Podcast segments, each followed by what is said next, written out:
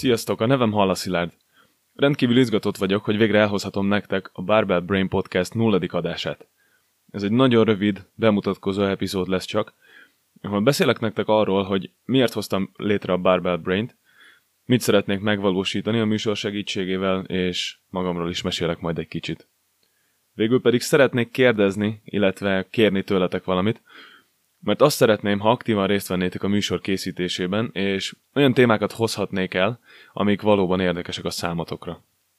Engedjétek meg, hogy elsőként nagyon röviden elmeséljem a saját történetemet, hogy ki vagyok, honnan jöttem, és miért gondolom, hogy ennek a podcastnek van létjogosultsága. Ahogy már említettem, a nevem Halla Szilárd, 27 éves vagyok, crossfit és személyegyzőként dolgozom Budapesten. Szolnokról költöztem ide néhány éve egy hosszú, kudarcokkal és pénzügyi nehézségekkel teli időszakot követően, ami annyira megviselt, hogy pszichoszomatikus tüneteket kezdtem produkálni. Pánikrohamaim voltak, és egy adott ponton már az edzést is abba kellett hagynom, pedig azelőtt ez volt a menedék számomra. Az egyetlen dolog, ami elhitette velem, hogy a tüneteim ellenére talán mégis egészséges vagyok. Ebben az időszakban rendkívül magányosnak és meg nem értetnek éreztem magam. Úgy tűnt, hogy hiába próbálom a külvilág tudtára adni, hogy tényleg nagyon komoly bajban vagyok, senki nem vett komolyan.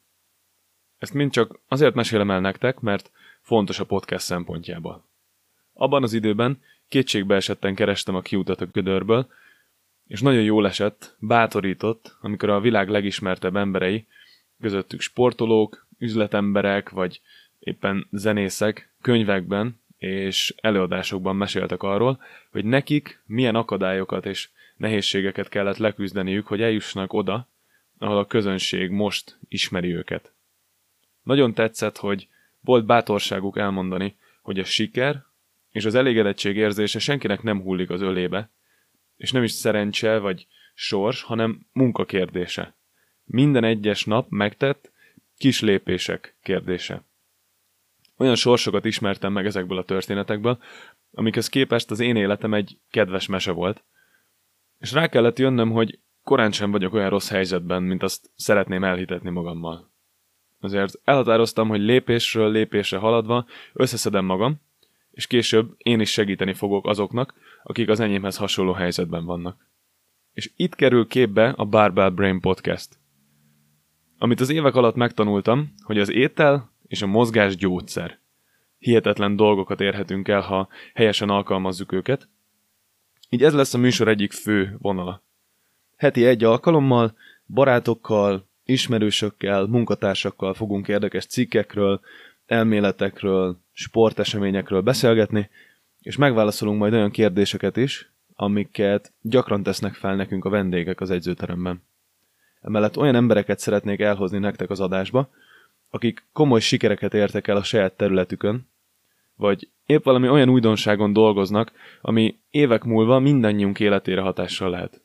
Sportolókat, teremtulajdonosokat, sikeres és elismert egyzőket, vállalkozókat, vagy éppen orvosokat, akiktől tanulhatunk, és akinek a története ösztönzőleg hathat mindannyiunkra. A kérésem ezzel kapcsolatos. Arra kérnélek titeket, hogy írjátok meg akár e-mailben, Facebookon vagy Instagramon, hogy ki az, akivel szívesen meghallgatnátok egy beszélgetést, akinek az élettörténetére kíváncsiak vagytok, én pedig ígérem, hogy minden tőlem telhetőt megteszek, hogy elhozzam őket a műsorba. Emellett küldhetek kérdéseket, cikkeket, vagy akár videókat az edzés és táplálkozás területéről, amivel kapcsolatban szeretnétek hallani a véleményünket. Ennyit terveztem mára, ez volt a Barbell Brain nulladik adása, Remélem, hogy tetszett az rövid bemutatkozás, és senki nem felejt majd el feliratkozni a podcast alkalmazásban.